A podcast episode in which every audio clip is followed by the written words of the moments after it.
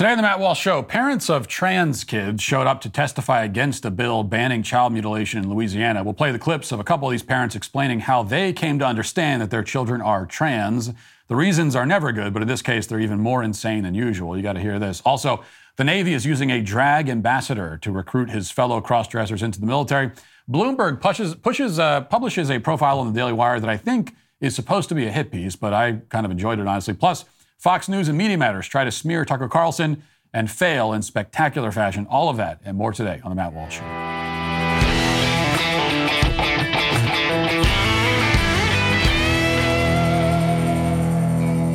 The first step in growing up and being a real man is getting off your parents' phone plan. Getting your own cell phone plan gives you a sense of independence and responsibility. It's a step towards becoming more self-sufficient. By paying for your own finances, you learn how to budget and manage your money. There are a ton of cell phone providers out there. Unfortunately, most of them want to lock you into horrific contracts and will tack on hidden fees at any chance they get. That's why I'm a huge fan of Pure Talk. There are no contracts, no hassle, and you can cancel at any time. Pure Talk uses the same nationwide networks as major carriers, so you'll get a, the same reliable coverage you're used to. They offer a range of cell phone plans that best fit your uh, budget and your needs. You can get unlimited talk, text, and plenty of data for just thirty bucks a month. Switching over to Pure Talk is so easy. You can make the switch. You can keep your cell phone number. You can keep your phone number. All of that is very easy to do with their U S customer service team. You can make the switch in as little as ten minutes. Pure Talk is so sure you're going to love your service. They're going to offer a money-back guarantee, one hundred percent money-back guarantee. You can't get that anywhere. So go to pure talk dot com, enter promo code Walsh to save fifty percent off your first month. That's pure talk dot com, promo code Walsh. Pure Talk is simply smarter wireless. As the movement against child mutilation continues to grow, two more states are taking up bills that would ban the medical transition of minors. The Texas State House was set to debate the legislation uh, yesterday, but the vote was delayed after a mob of transurrectionists stormed into the Capitol building, demanding the right to abuse children. Here's what that looked like.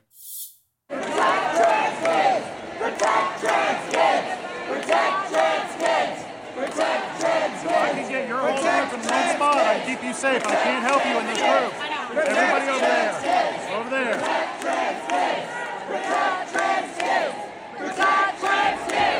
there. Now, this, of course, is just the latest state capitol be, to be invaded by a mob of trans activists, disrupting the legislative process, undermining democracy, leaving behind a stench that lingers for weeks. Uh, things were a bit more peaceful in Louisiana, though, where the Louisiana House Health and Welfare, Welfare Committee held a hearing to discuss House Bill four sixty-three, which would prohibit uh, doctors from sterilizing, castrating, or performing sex change surgeries on children. The hearing was uh, an educational experience uh, in a lot of ways, as a number of parents of quote-unquote trans kids testified to the necessity of quote-unquote gender-affirming care. At least they, they intended to show its necessity, but instead these parents only managed to prove yet again how preposterous and irrational the left's position on this issue is. Case in point, here's a woman explaining how she came to discover that her daughter is really her son. And apparently, uh, her daughter's love of vegetables was one of the first clues. Listen. Had anxiety and would never sleep, and we couldn't figure out what the problem was. We took him to specialists and um, neurologists, and he had brain scans trying to figure out why he couldn't sleep. Um, then uh, as he grew, he got to sleeping, um, but his food choices were odd. They were always like green vegetables, raw green vegetables, which, if you know kids, most kids don't like to eat those things. Um, and then the precocious puberty. Um, all of those things, once we figured out uh, that he was transgender, when he came to us and told us uh, that he was transgender, when we went back and realized that the pattern of everything um, that he had experienced as a child, including eating green vegetables because that boosts testosterone, were just methods of his body trying to become who he was meant to be. His brain does not match his physiology. Well, there it is. Who can argue? If your daughter likes to eat celery, then she must be a boy. There's no other explanation. Put some Brussels sprouts on your daughter's plate. If she takes a bite, it's time to call the sex change surgeon. Of course, by this measuring stick, it would appear that both of my daughters are boys and um, my sons are all girls, because in my experience, boys are far less likely to eat their vegetables. actually, I must be a female also, and my wife a man, because if either of us is going to order the salad when we go out to dinner, it's always going to be her. Um, the, these people are, they're, they're surgically mutilating children based on gender stereotypes, and they don't even have the stereotypes right. Munchausen mommy also claims that her daughter's brain uh, doesn't match her physiology. What she seems to be missing here is that, you know, uh, your daughter's brain is part of her physiology. You might as well claim that her, her left foot or the pinky finger on her right hand doesn't match her physiology. All of that is her physiology. How can her physiology not match her physiology? How could her body be a mismatch with her body? It's all her body. You know, her, her brain is an organ in her body. What do you mean it doesn't match? Where do you think brains come from, you lunatic? Do you think children are born without brains and then the doctor pulls a brain out of a filing cabinet and opens up the skull and plops it in? Is that how the mismatch happens? What do you mean the brain doesn't match the body? What in the world could that possibly mean? Did he pull a, a brain out of the, the boy file by accident? He meant to grab for the girl file? The claim about girls having boy brains and boys having girl brains is, is scientifically fallacious for many reasons, but we don't even need to talk about the science because it's also logically fallacious. It doesn't make any logical sense. We can't get to the point of talking about the science of it because it, it has to, there, there's no logical sense here. The definition of a girl brain is the brain that is inside a girl's head. A brain possessed by a girl, that's a girl brain. That, that's what a girl brain is. Every girl has a girl brain by definition, okay? If she's a girl and she has a brain, then that's a girl's brain. Um, if it's a brain that belongs to a girl, it's a girl's brain. Just as my, my right elbow is a man's right elbow, okay? I have the right elbow of a man. How do I know that? Well, because I'm a man. It can't be anyone else's right elbow. It's mine. It's not the elbow of, a, of an Eskimo or a, a Chinese woman or a spider monkey. It is mine because it's on my body and I was born with it. Now, it is possible to have a body part that isn't that isn't naturally part of your body, but that can only occur when you undergo uh, some sort of transplant procedure. And we might even get to the point, God forbid, where doctors figure out how to do brain transplants. But for now, uh, though, every human brain on Earth naturally belongs to the body it is attached to. And again, you can't even say that it's attached to a body or it's in a body. It is part of the body. But notice something. She said that she uh, took her daughter for brain scans, but they couldn't figure it out. You know, they couldn't figure out the, it, uh, that she's really a boy until the girl told her parents that she's really a boy. Well, that's interesting. If the girl had a boy brain, why didn't the brain scan pick it up? There's so many things with this now where they claim, well, this and that can be detected, you know, uh, in the brain with brain scans. Well, yeah, but they never do detect these things with brain scans, do they? Why isn't transgenderism diagnosed through brain scans if a mismatched brain is really the cause? Well, we know why. It's because all of the claims about mismatched brains are bogus, and the people making the claims know that they're bogus. It's all smoke and mirrors. It is a weak attempt to lend some kind of scientific credibility to this superstitious nonsense. Later in the hearing, another woman sat down to give her own testimony, which um, certainly wasn't any more persuasive. Let's listen to that. And then I, sure, sorry, I was Christmas shopping for them. They were eighteen months old, and I bought one of those toy tool benches, and I was making the joke that, well, when one of them comes to me and says they're a man when they're eighteen, I can't say I didn't see it coming, just because they kind of did draw to boy toys, and I was just making a joke. But I am so glad I said it out loud, because I have that in my mind now that at eighteen months old, something, something somewhere was telling me what he knew all along. Sure, of course. Okay. Um, but so when he could start talking, he articulated to me that he was a boy. Mommy, I'm a boy. Mommy, I'm a boy. And both of my kids did mommy, I'm a puppy, all that. It's It was very different. And we drug our feet on it because what? You know, it's normal to not understand that, obviously. Um, So we saw therapists and we saw doctors, and ultimately we came to know what he has known all along, which is that he really is a boy. He really is. And I will be starting um, gender-affirming care for him. He's been seeing doctors for years, and it is a very long process. They are very thorough. So and I'm going to interrupt you just for a second. Course. I'm going to give you a few extra seconds to uh, prove that. You can't right. have it up. Aren't they cute, though? Okay. okay,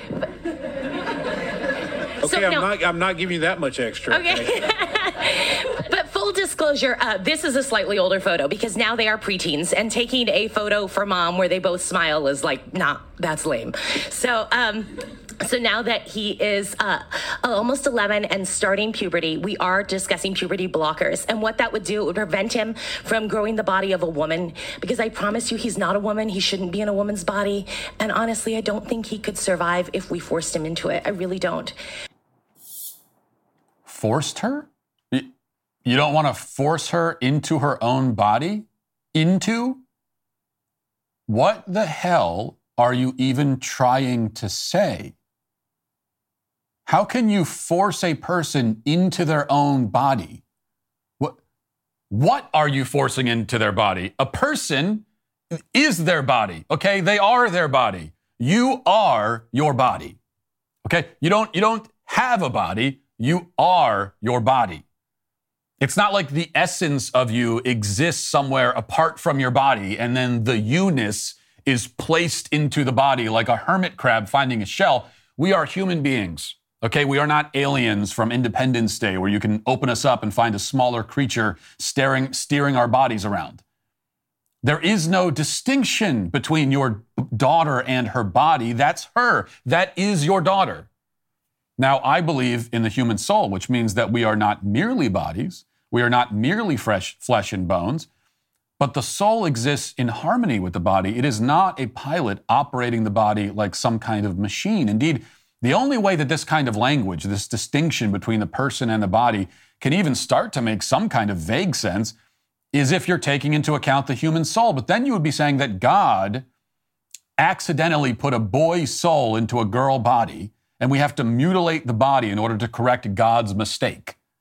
But that makes even less sense. So whether you're considering this from an entirely materialist perspective or a non-materialist perspective, either way, it is illogical, insane, and barbaric. And, and either way, it remains correct to say that you are your body. That is who you are. And also, by the way, it, it also remains futile, because you can't actually give your daughter a new body.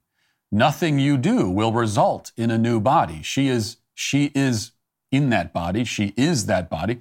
No matter what, there's no changing it. There's no swapping it out for a different model. Okay, you can't trade it in and at, at the uh, at the body dealership and get a different one. That's it. That's all you get. That's the only body you'll ever have. You can mutilate it, you can damage it, you can suppress its natural functions, but then she won't have a new body at the end of it. She'll have the same body, just a battered and broken one. But, you know, at least this woman isn't claiming that her daughter's affinity for lettuce and broccoli is what revealed her to be trans. Instead, she's going with the far more standard line that her daughter uh, must be a boy because she liked to play with boy toys, quote unquote. Her eighteen-month-old daughter played with a Fisher-Price tool set, and so that means that she's a boy. But hasn't the left been telling us that there is no such thing as a girl toy or a boy toy? And girls can use, you know, tools too and do all the things that boys do, and, and they can like all the things that boys like? Haven't they been saying that to us for decades? Aren't they still saying that to us right now? And yet at the same time, even though there are there are there are no boy toys or girl toys, and girls can like tools too, at the same time, if a girl does like to play with tools, and she does like to play with boy toys, then she's actually a boy. Which is it, you idiots? Are gender roles meaningless social constructs, or are they a recognition of an inner spiritual reality that's so innate and important that we should physically alter the bodies of children to line up with it? Which is it? It cannot be both. How can it be both? Well, it can be both because logical contradictions don't, you know, bother these people. That's, they're not worried about it. They're not worried. People who are not worried about being logical don't care about logical contradictions. None of this makes any sense, but it's not meant to. In fact, the irrationality and insanity of gender ideology is part of the point. Speaking of brains, the left demands that you sacrifice yours on their altar. Utterly abandon your own capacity for reason. Accept the most insane and incoherent claims you've ever heard anyone make in your entire life. Listen to a mother bragging about sterilizing her own child and justifying it with bizarre, unintelligible arguments, and applaud her. That's what's demanded of you. Give up your mind and your soul, and also your child, and in exchange, you'll get nothing. Not the most tempting offer in the world, I would say, and one that we should all Uh, readily reject.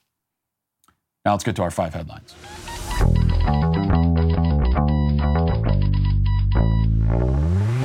The attack on masculinity is no secret. Mainstream media demonizes normal, heterosexual, and masculine men while promoting non-masculine behavior and gender fluidity. Anybody who dares to speak out is quickly labeled a homophobe, sexist, misogynist, and then silenced. Uh, notably, there are studies coming out that show testosterone levels have been declining for decades, with a seventeen percent drop among sixty-year-olds in two thousand four compared to nineteen eighty-seven.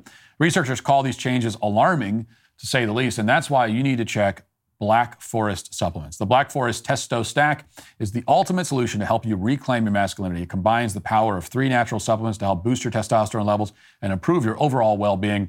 Black Forest Supplements is dedicated to bringing back traditional masculinity and femininity. You can visit black forest supplements dot com and use code Walsh at checkout for ten percent off your order today. Don't let anybody tell you that being strong and confident is a bad thing. That's black forest supplements dot com and promo code Walsh today. All right, we'll begin with uh, the New York Post. Has this article, the U S Navy invited an active-duty drag queen to be a digital ambassador as part of a recent drive to attract the most talented and diverse workforce and combat plunging recruitment.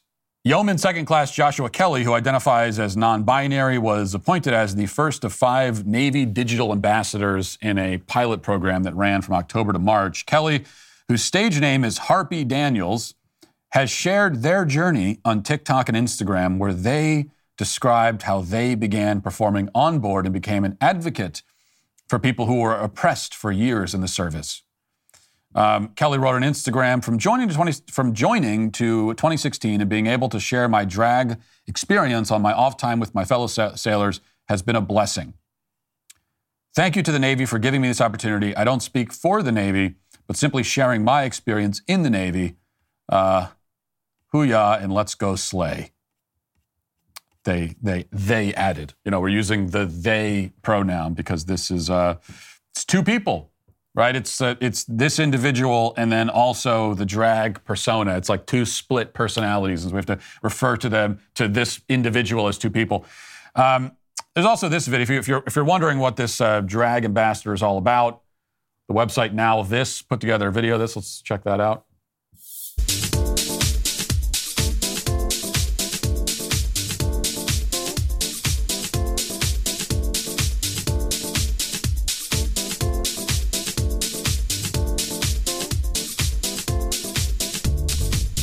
All right, so you see him dressed up in drag there. Terrifying our enemies. I'm telling you something, China, China is looking at this and saying, we, we can't mess with these guys and girls and theys.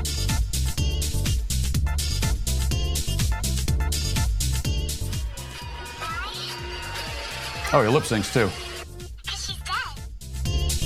Good. All right. Go ahead and pause that. Um, so this is this is what this is what our actual uh, global adversaries. This is what they're looking at. You know, it, it's it's uh, it's a scary thing to think about. We might like to think that this is all in-house, but uh, but you know, China has access to uh, the internet as well. At least the government officials do. I don't know so, so much about the uh, people that the actual citizens. Um, very much restricted, but so they can see this, and they can see that we're filling the military with uh, cross-dressers. And we're um, trying to recruit based on a, a desire for diversity and expressing yourself. You know, we always have to we have to uh, continually remember that this is all the opposite of what the military has always been, and not not only our military, but what the military in general, as a concept, globally, worldwide, and through history. It's the opposite of what that's always been, because historically.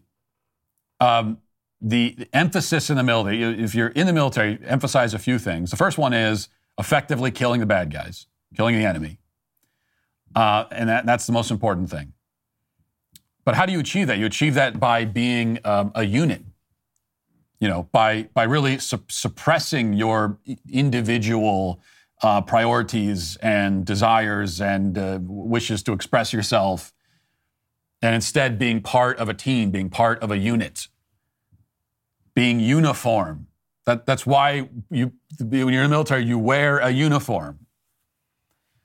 Um, and everything is, it's a hierarchy, and there are rankings, and there, you know, and, and, and you have to, things like obedience and discipline, these things are all emphasized.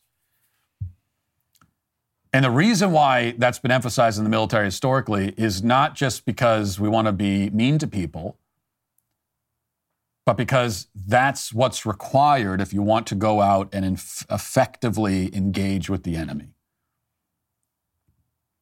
And really, there is no, we, we keep hearing about the plunging recruitment rates, and that's not a problem that's going to, this is not going to reverse that problem. It's just not going to. Because the vast majority of the people who are interested in whatever the hell this is, um, they're not going to go to the military for that. If if if, if uh, being around drag queens is really important to you, if you're, or if you're a cross-dresser yourself and you want to cross-dress and and express yourself and be applauded for it, yeah, maybe, unfortunately, you can do that in the military now, but if that is what your priority is in life, why would you go to the military? I mean, the, the military can try its best uh, to change the culture, destroy the culture of the military, to uh, to emulate, imitate um, what we find in the general broader culture. It could try its best to imitate that, but it'll only ever be an imitation. And so if you're the type that is into this and you're, you know, around the age when people typically join the military, and you're thinking to yourself, well, you know, really into cross-dressing, uh, I really care about diversity and being around a lot of uh, a lot of uh, degenerate types, where am I going to go in life? You're probably not going to say, well, I'll go to the military. There really is no way to recruit uh consistently and reliably and keep the military strong without appealing to masculinity. You know, this is a, that's, they could try all these other ways of recruiting. None of it works. The only thing that consistently works is by trying to appeal to men, to young men, to appeal to their, their sense of duty, their sense of honor, their sense of patriotism. All of these things now, of course, dwindling away, especially in the younger generations, which is a big part of the problem, but there's no way around it. And also appealing to their, uh, at an even kind of baser level, at a more fundamental level, just their, their masculine energy, their masculine aggressiveness. Um, channeling, you know, the military has always been a, a way to channel male aggressiveness and violence in a productive, uh, not just productive, but a, a noble and courageous way. Okay, we've talked about this before. We talked about this in, in relation to sports and football. You know, this, this is my defense of football, even though football is a violent sport and kids can even get injured and sometimes seriously, so there's a risk involved, but it, it's, it's important to have it. You know, sports uh, serve a, an important function in society, especially these kinds of violent, kind of combat type sports. Uh, we, we need to have these, if for no other reason than as a, a another mechanism for men and young bo- young men uh, and boys to channel that m- masculine energy and aggressiveness. Okay, because there is, again, especially among young men, a desire. There's a desire. Desire to engage in violence, a desire, you know, that's why these things are appealing. You want to go out and hit somebody. And there's nothing wrong with that in and of itself, as long as it's channeled in the right way. And on the football field, it's channeled towards, you know, it's all about the team, it's about winning, it's about, you know, and it, again, it's not about the individual. In the military, it's an even higher calling of, uh, it's not a game anymore, it's about protecting your nation, it's about patriotism. And that has to be, that that ultimately has to be the pitch, really, for the military. And if it's not, if you're trying to recruit based on feminine uh, appealing to people's feminine instincts, uh, it's it's not going to work. All right. Bloomberg has a, a lengthy profile of uh, the Daily Wire and especially of, of Jeremy. Um, it was just published today, and I didn't even know that this thing was coming out. But, you know, of course, there's a lot of stuff, Daily Wire, uh, Ben Shapiro, Jeremy Boring. But, I, you know, I pull up the article. I'm scanning through. Where, where am I in this article? And so I have to say that um, this is a, I don't think it's intended. In fact, I know it's not intended. But in this Bloomberg article, this is a ringing endorsement um, of of me. I, I I really am quite flattered by it. The uh, the title is, the headline is, "The company behind Ben Shapiro is trying to build a right-wing magic kingdom. The Daily Wire has ridden culture war outrage and transphobia into a breakout media business. Now its sights are set on entertainment and an entire altern- uh, alternative economy." And that's all well and good, but I did especially enjoy this part. It says, talking about the different, uh, aside from Ben Shapiro, who are the other uh, hosts, the, the other talent on uh, Daily Wire, and it says, "There's Candace Owens, a black star of the MAGA set, who's referred to the January sixth insurrection as obviously a Fed operation, of course, uh, and flirted with anti-Semitism. Michael Knowles, a, a cigar-smoking would-be actor, has argued that same-sex adoption is a terrible idea and lately achieved dubious fame for saying that transgenderism must be eradicated from public life entirely. His attacks, however, pale in comparison to those of Matt Walsh, who has called trans people, quote, mutilated, mutant, self-loathing, hollow, twisted shells, and notes in his Twitter bio that he was named Transphobe of the Year by the New Republic in twenty twenty-two. So I don't mean to brag. I don't want to gloat. I'm not going to gloat, you know, to, to Michael about this, but his attacks pale in comparison. I'm not going to gloat about it. I'm not going to brag about it, but that's what they said. Uh, and then I also enjoyed this part here, skimming through a bunch of other stuff, uh, yada, yada, not about me, not about me. Okay, here's this.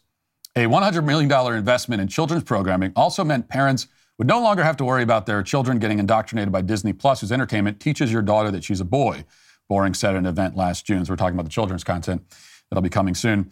Uh, the company's the company's children's book, Johnny the Walrus, Walsh's unsubtle anti-trans allegory about a boy who pretends, to, pretends he's a sea animal and whose mom comes under pressure from activists to make it surgically permanent, had already topped the Amazon dot com bestseller list in the spring of twenty twenty-two. First of all, I just want to say, I don't know what you're even talking about.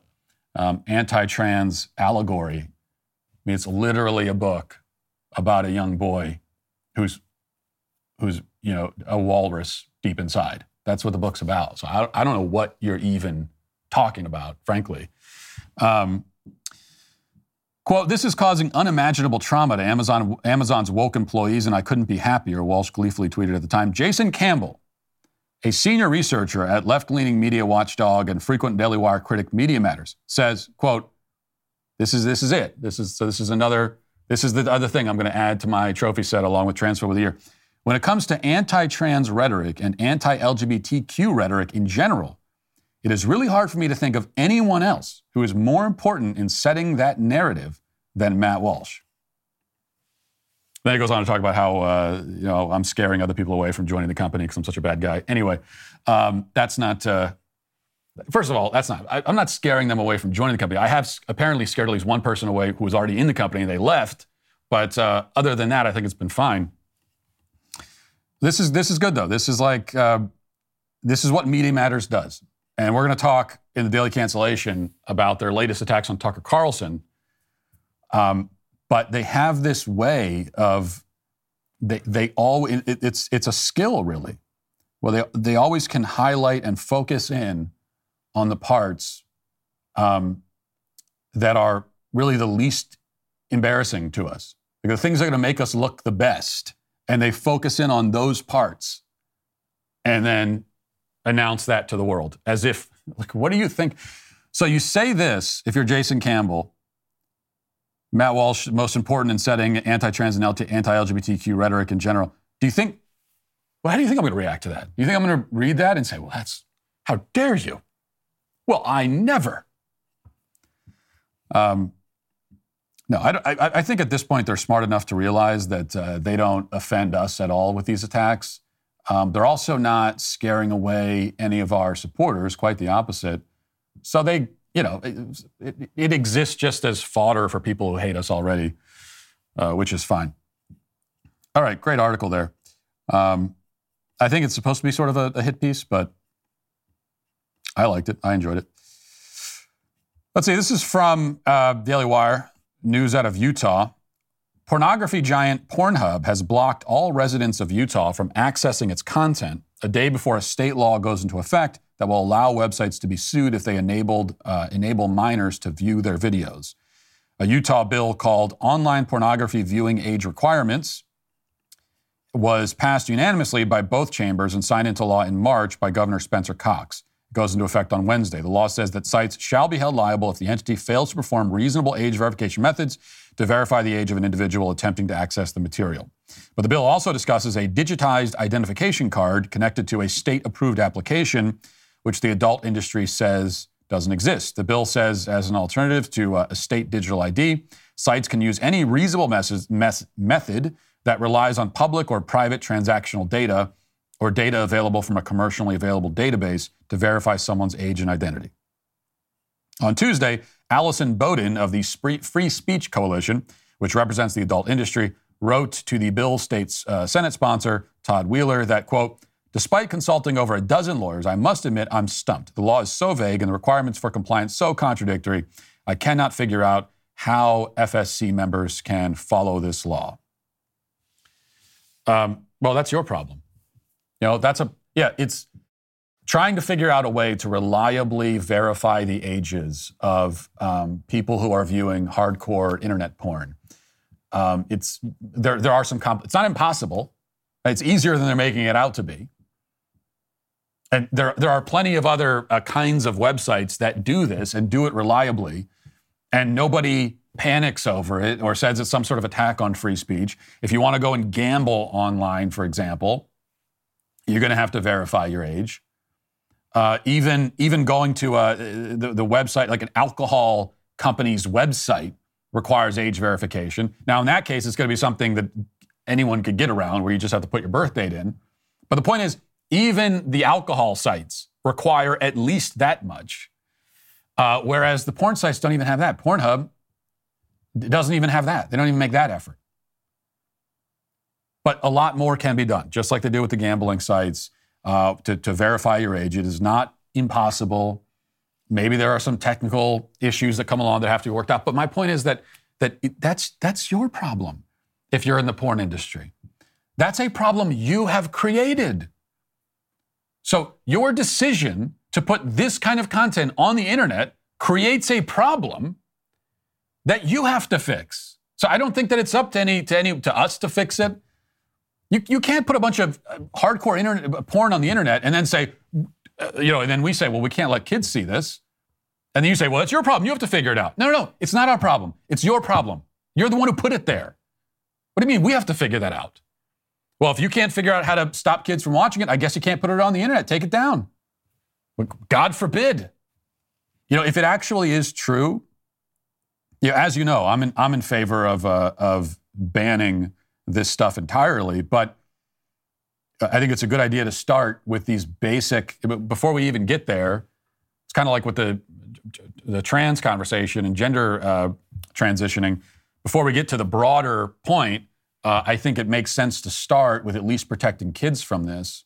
And that means requiring, you know, putting the same kinds of restrictions in place on the on the internet porn business that are in place for any other kind of business that sells or distributes um, items, material that's that's not suitable for kids.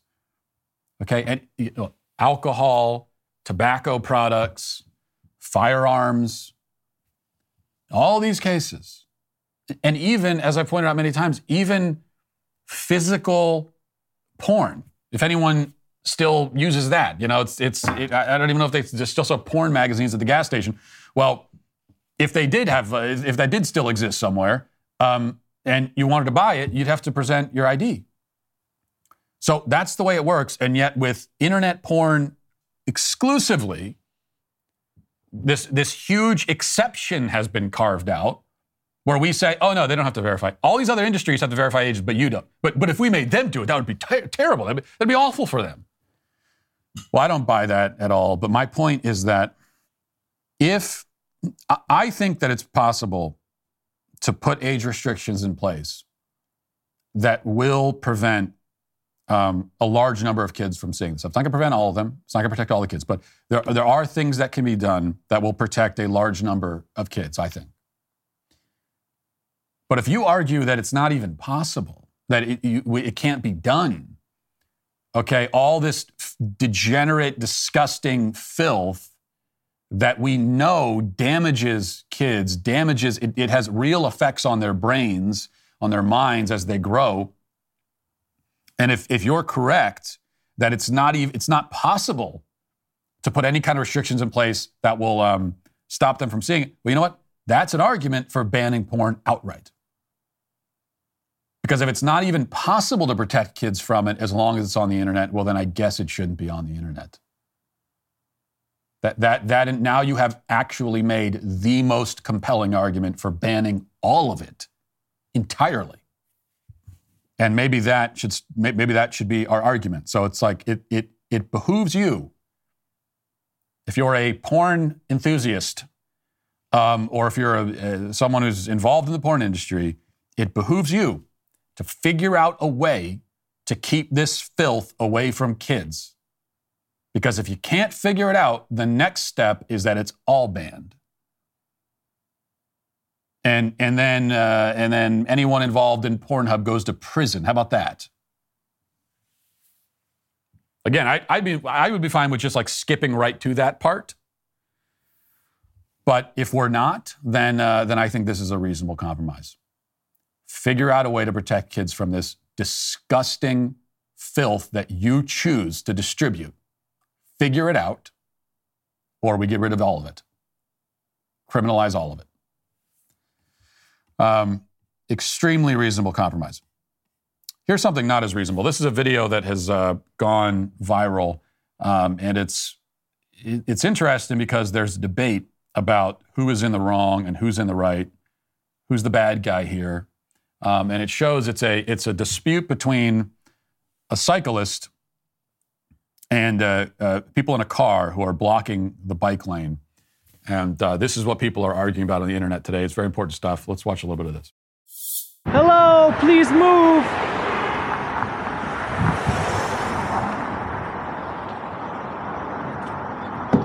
Please move. You're in the bike lane and blocking the sidewalk here.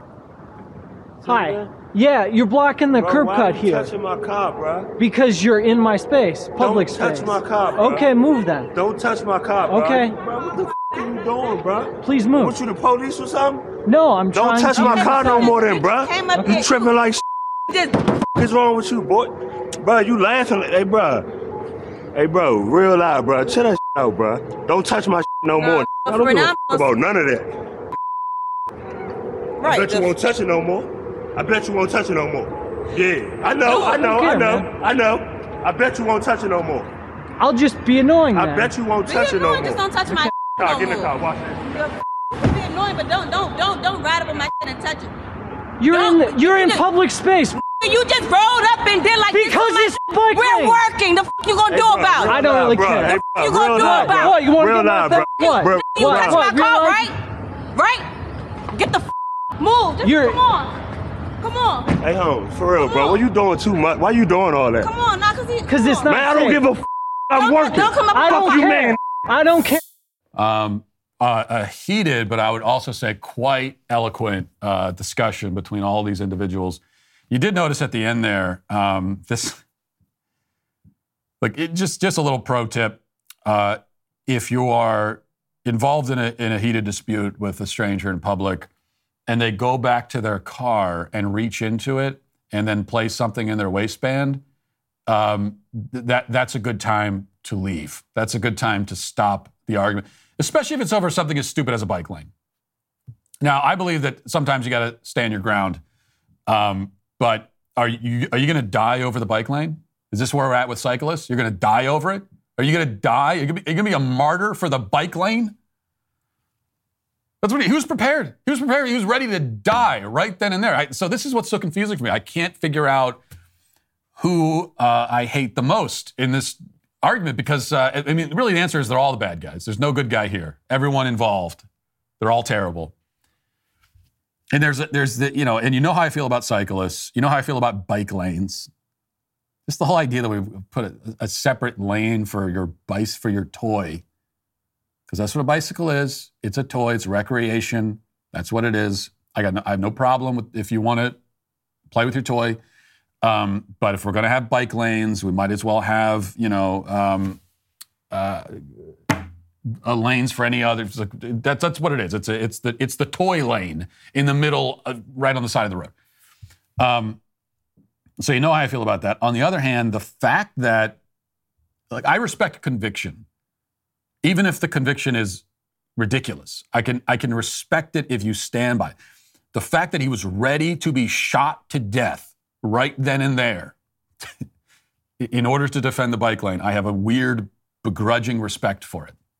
Um, and then the other people were, then they get into the, I don't even, can't remember if we heard it there, but at some point in the video, they get into the anti-white stuff and they call him a white this and that. And uh, so we know that, you know, reverse the situation there, and you've got white people saying this to black person. We know that they're going to be canceled and their lives destroyed for for uh, being racist. So, so it can't be on their side either.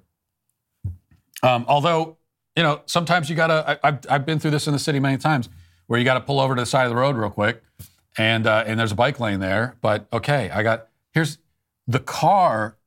I don't care what the law says about this. All right. The car takes priority on the road, always. So I will drive my car right in the bike lane, and you better get out of the way. I, it's a road, and I'm in a car. So I it will take priority, period. If I need to pull over to the side of the road, I don't care what my reason is. Maybe I need to pull over to the side of the road because I want to I want to scroll Twitter for five minutes. I'm going to do it right in the middle of the bike lane, and I have, because I don't respect the existence of the bike lane. I reject it in principle. Go around the car. That's your problem. Well, we can't go on the sidewalk. Well, yeah, yeah, you're damn right you can't go on the sidewalk, because you know what the sidewalk is for? The sidewalk is for walking. So we're at an impasse, I guess. The sidewalk is for people who are walking. The roads are for driving. You say, well, where do I where do I play with my toy, my bicycle? I don't know. I don't. I really don't know. Go to the park. Go to the park with your bicycle. Go in your driveway. That's what my kids do. They ride in little circles in the driveway. So why don't you do that? Ride in little circles in the driveway. And then we all can be happy. Let's get to the uh, comment section. Do you know their name? They're the Sweet Baby Gang. Going to the comments, Beezy says, as someone who believes in virgin women in the Middle East two thousand years ago being impregnated by a ghost, you probably shouldn't talk about biology. You see, that's a belief in the supernatural. It's a belief in a supernatural event. Okay, no one is uh, is claiming that this is something that happens naturally by a physical process. It's quite openly, you know, if you're religious, if you're a Christian, as I am, then you believe in the existence of the supernatural, which is something above and beyond nature. And we don't hide from that. That's what it is. Not ashamed of it. My question to you is, are you admitting that transgenderism is a supernatural belief? Because that's what it is. It's an incorrect supernatural belief. And even on supernatural grounds, it's incoherent. But um, if we could get to the point where at least you people will admit that that's what this is, that this is not science, it's not even attempting to be science, it's not any kind of uh, claim about the natural human body. It is a, it is a supernatural, it's, it is faith in the supernatural. It is a religious doctrine.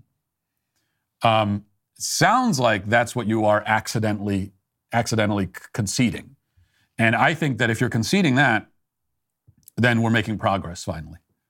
Because now we've gotten, now we now we all understand what sort of play, playing field we're operating on.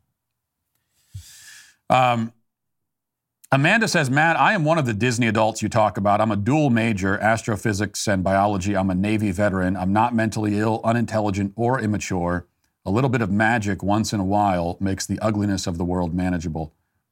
Well, Amanda, I don't, I mean, no disrespect to you whatsoever, and I'm sure you're a wonderful person uh, and intelligent, but Look, I all I'm trying to do is work through this problem. I'm trying to figure out why an adult human being who doesn't even have any kids would choose to go to Disney World with their time off in the heat, in the humidity, waiting in lines, uh, sifting through cl- crowds of tourists, eating really expensive but bad food. I'm trying to figure out why you would want to do that. And I'm uh, and I'm not saying I have all the answers to this. I'm not saying that I've cracked. This is a mystery that that philosophers have debated for millennia. I'm not saying that I have have come to the exactly correct answer. All I'm saying is that one potential theory is that you're all mentally ill. And if you are, then Amanda, then I, I want you to get help. I want this to be diagnosed. I want you to be able to get counseling. Uh, I'm not I'm not a big advocate for psychiatric drugs, but I think there could be a place for that in this case. And so I'm concerned about you, and that's and that's it. It's not, you know, there's no reason to be offended by it. Just because I'm saying that your favorite recreation is a sign of mental illness, I don't see that as an insult, really. I see that as a, um, a potential medical diagnosis is all. Glad we could clear that up. Um, Another comment says, my parents let me play video games when I was growing up, but they also made sure to limit my screen time, and they would only let me play after finishing all my homework and chores. To balance that out, I would also engage with my family or go backpacking with my Boy Scout group, uh, troop, rather. Um, yeah, I think that's fine. You know, someone else said, um, uh, Maria, uh, Maria says, I was only able to catch the second half of your show today. Great daily cancellation segment. We do let our kids play the Nintendo Switch non-violent, non-violent games once a week after schoolwork and chores. I think it's one of the many ways to teach self-control. Yeah, no problem with that. This is, you're letting them play games that are appropriate. Um, you are severely limiting and moderating the amount of time that they spend on the devices, and I, I don't, I don't see an issue with that. Um, as I said yesterday, there's not, there's, I'm not claiming that there's something inherent to video games themselves that no matter how much time you spend playing them or what the game is, it's auto, it's going to be damaging to a child. Um, the issue is uh, if if the content is not appropriate, and there are people, as absurd as it may seem to, seem to you, uh, actually Mariah, I believe, as as absurd as it may seem to you, Mariah, and to me, there are people out there who will just categorically reject the idea that there can even be inappropriate content for kids in video games. And I know that that exists because any time I've tried to discuss the problem of, you know, of exposing kids to violent video games, there, there are plenty of people who get outraged by, by the discussion of it. They don't even want to acknowledge that it may, that there, there may be violent content that's not appropriate for kids, which is absurd because when it comes to movies and shows, we would all agree. Now, there are plenty of parents who will let their kids be exposed to movies and shows that are not appropriate, but we all agree in principle that, like, there there are things. I mean, uh, some torture porn, violent uh, movie, like uh, the, the the old Saw franchise or something, clearly you would not sit your seven-year-old down to watch that. And if you do, you're a, an, an insane parent. And we would all agree with that, but on video games, there's this exception people try to make, and it doesn't make a lot of sense to me. Um, Jeff says, Matt, I think your points about video games are reasonable, but I still can't get behind your claim that all superhero slash comic movies slash shows are childish. It's not my claim. You know, I, I'm ever since this conversation was reignited a couple days ago, uh, and I still haven't figured out who, why exactly, but um, I've seen all these caricatures of my views, and it went beyond video games, and now it's, oh, Matt Walsh says that All all superhero uh, superheroes or uh, any adult that watches any of that ever is childish. Um, I, someone today said that that I dismiss films as childish. So I'm apparently against films as a category. I don't think I don't think you should watch any movies at all, is the claim that I encountered. Meanwhile, I have made a film. Okay, I'm actually a filmmaker, so I clearly am, am uh, okay with the idea of films, and I think that they can be a, actually a very powerful tool and very powerful art form. Um, so none of that is, is correct. When it comes to superhero uh, superhero stuff, my primary criticism of it, and I think I've been pretty clear about this, my primary criticism of a lot of these superhero films is not that they're childish, it's that they're lifeless. It's that they're empty. Um, I think that Martin, Martin Scorsese's observation that they are theme park rides, I think is how he put it, um, I would agree with that.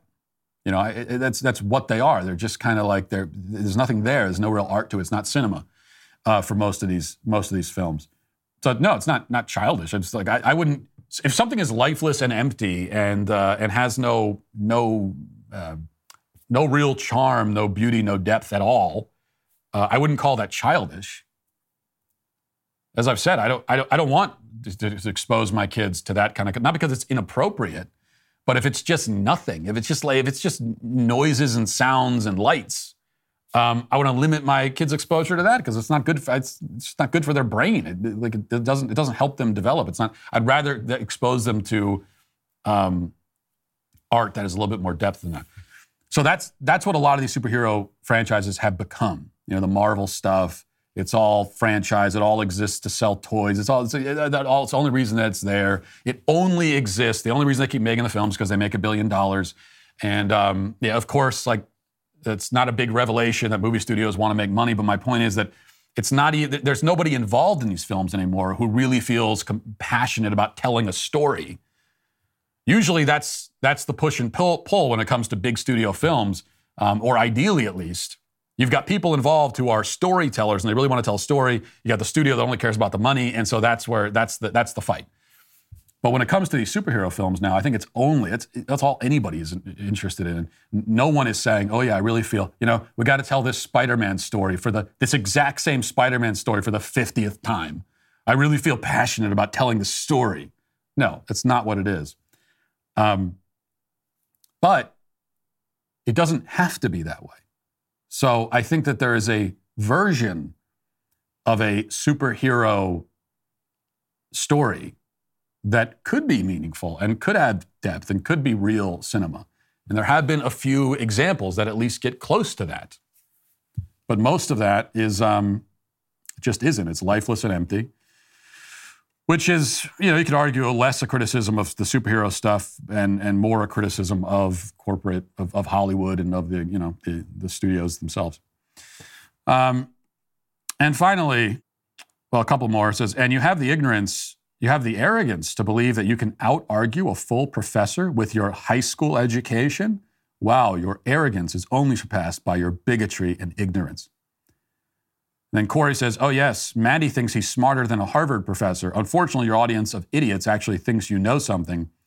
Why do you lead these gullible losers on? Well, if you could explain, yes, I, I did present my argument against uh, what a, a, a Princeton professor said in, in his attempt to debunk biology, to debunk the biological sex binary of human beings.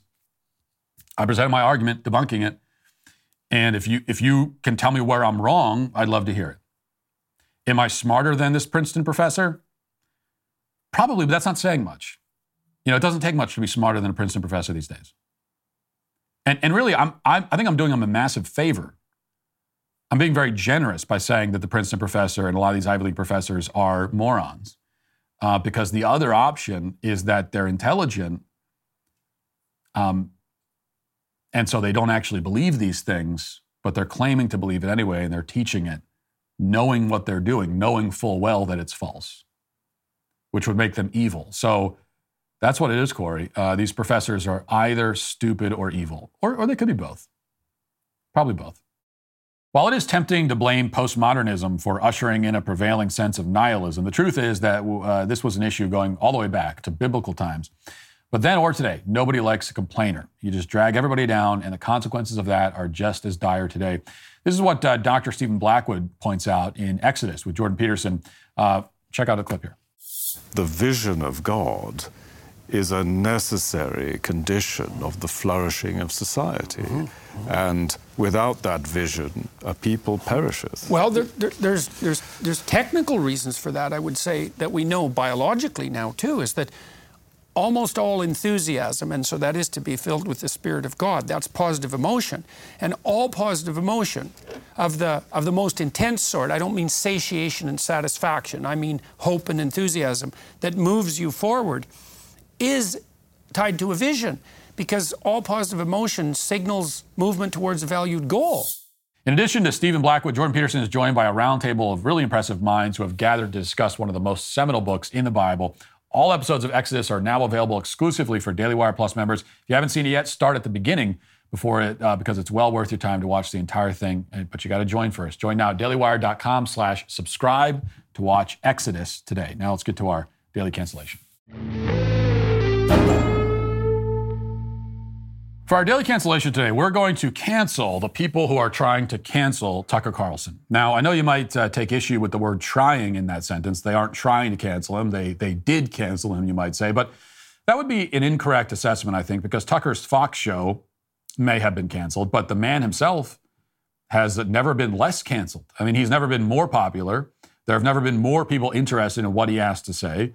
Um, than there are right now. Wherever he goes next, it is guaranteed that millions upon millions of people will follow him. So he's not canceled, but they are trying. Um, and to cancel Tucker, to cancel him as a person rather than simply as a Fox host, would require ruining his reputation, making him into a pariah, turning his own audience against him. And that is what Fox News and the left, but I repeat myself, are right now trying to achieve. And they're failing miserably every step of the way, but they're trying. As we talked about yesterday on the show, Fox has started to leak off-air footage of Tucker to Media Matters. And their first salvo was a video of the former host complaining about the Fox Nation streaming service and pointing out accurately that the website is poorly designed and nobody watches any of the shows on it. That rev- revelation didn't exactly have the devastating effect that was somehow anticipated by the smear merchants. So yesterday, a whole deluge of off-air footage was, uh, was released.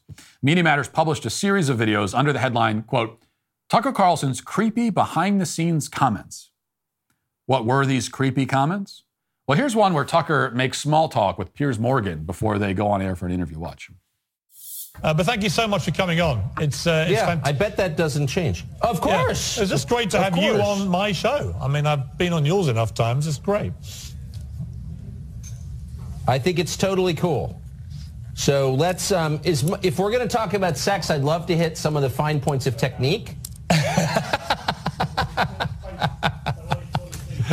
But you know, but it's your show. It's totally up to you. We can certainly talk about your sexual technique, especially after your tanning testicles last week. Not mine. I, we'll, we'll speak in more general terms, but I've got something to add. That is shocking. Wow. I am absolutely stunned. Apparently, Tucker Carlson has a sense of humor.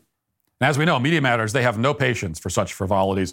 There is no sin more serious than making a joke, according to the modern left, who are essentially our version of Puritans, except without the moral clarity. Um, they caught uh, they caught Tucker making other jokes, too, like this one. Well, I feel great. You know, I can never I can never assess my appearance. I wait for my postmenopausal fans to weigh in on that. My I F B. What? They want to control me from afar? Okay, I'm putting the leash on. You you can... F*** it, we'll do it live! I got you, baby. Well, that one is especially confusing to the left because not only is he making a joke, but it's a self-deprecating joke, and that is the most mysterious form of humor to a leftist. Tucker is, is making fun of himself and Fox by saying that all the fans are postmenopausal, which in Fox's case... not so much for Tucker personally, uh, is is certainly true. But of all the shots taken by Media Matters th- that ultimately end up, you know, ricocheting off the wall and bouncing back and hitting them in their own faces, this next one is the funniest. For some reason, they thought it was a good idea to also publish this video. You wouldn't? Okay. I'm not, you know what? I'm not qualified on that score, I will say. I thought his girlfriend was kind of yummy. Just kidding. Just kidding. In case this is being pulled off the bird. Yeah, the bird. Hey, Media Matters for America. Go f*** yourself. That's the first thing I want to say tonight. Second thing is, totally kidding. I don't even know what his girlfriend looks like. And if I did, I would not find her yummy. So what we learn here is that Tucker Carlson is a prophet who can see the future. But the, it, the really funny thing is that the nerds at Media Matters are not only uh, the hall monitors of the internet, they also, at some, at the same time, suffer under the delusion that we'll all come to their defense if somebody says something mean about them. You know, they think that we'll see that and say, what, you said that about Media Matters? Well, how, how could you? But you've crossed the line, sir. Sir, you've crossed the line.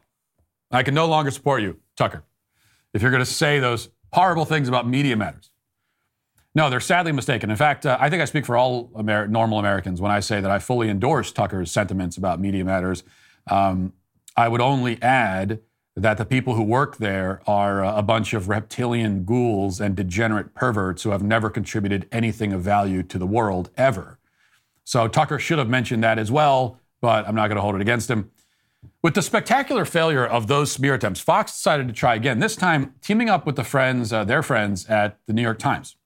Um, last night, Times published a uh, the Times published a lengthy article about a text message that Fox sent, or Tucker sent, to one of his producers at Fox in twenty twenty-one. This is from the Times. Quote, a text message sent by Tucker Carlson that set off a panic at the highest levels of Fox on the eve of its billion-dollar defamation trial showed its most popular host sharing his private inflammatory views about violence and race.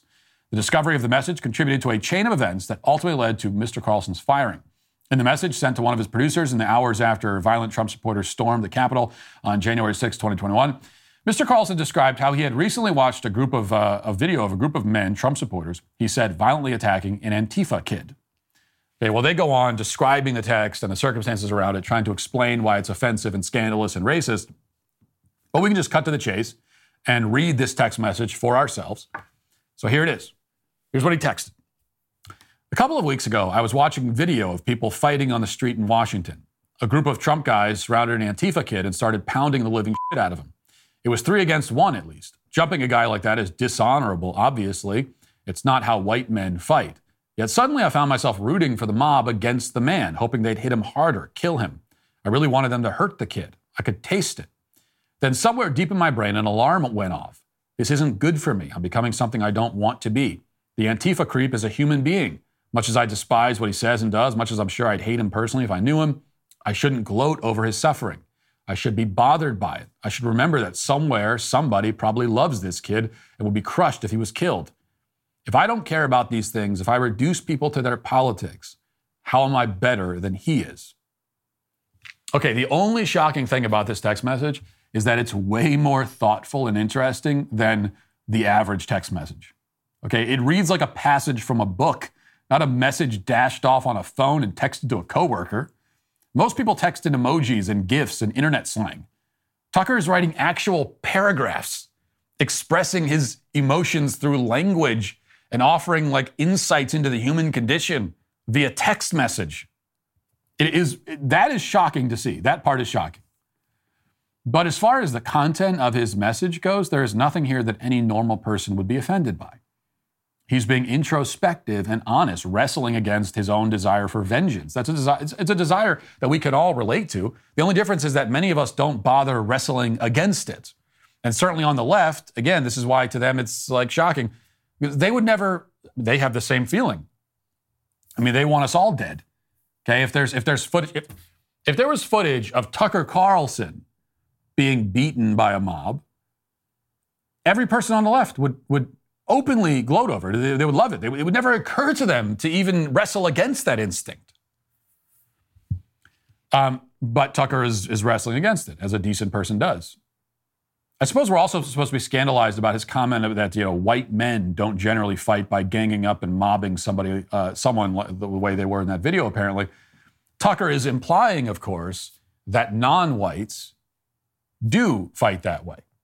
And here he commits the other great sin of the modern era, which is the sin of noticing. So Tucker has apparently noticed, noticed out loud rather than noticing silently like most people do, that in almost every video where multiple people are beating the hell out of a single victim, and there are many videos like this on the internet, unfortunately, and in almost every case of that that we have ever seen, the assailants are not white. Um... That's just a fact. And we have all noticed it, every single person. Any person who read that text message from, from T- Tucker and pretended to be offended, they know exactly what he's talking about. Anyone who's listening to me right now, Media Matters, probably one of them, is getting ready to clip this exact segment.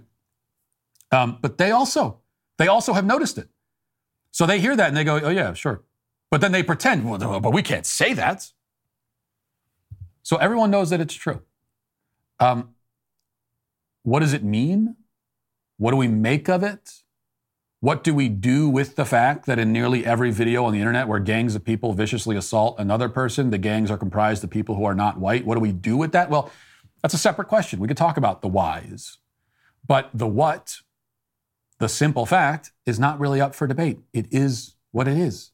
It, it just is. That's all. If it makes you uncomfortable, it still is. I'm sorry that it is. I wish it wasn't it, the case, but it is. You might wish that it isn't, but it is. So what have we learned from all this? Well, we've learned that uh, really what we already knew, which is that Tucker Carlson is normal and he's honest. His critics are neither of those things. They are, th- they are at this point so abnormal and so dishonest that they can't even accurately predict how other normal and honest people will react to things. So they thought that we'd see these smear attempts and turn against Tucker. Instead, we only like him more. And that is ultimately why Tucker's attempted cancelers are today canceled. And that'll do it for this portion of the show. Let's move over to Members Block. Hope to see you there. If not, talk to you tomorrow. Godspeed.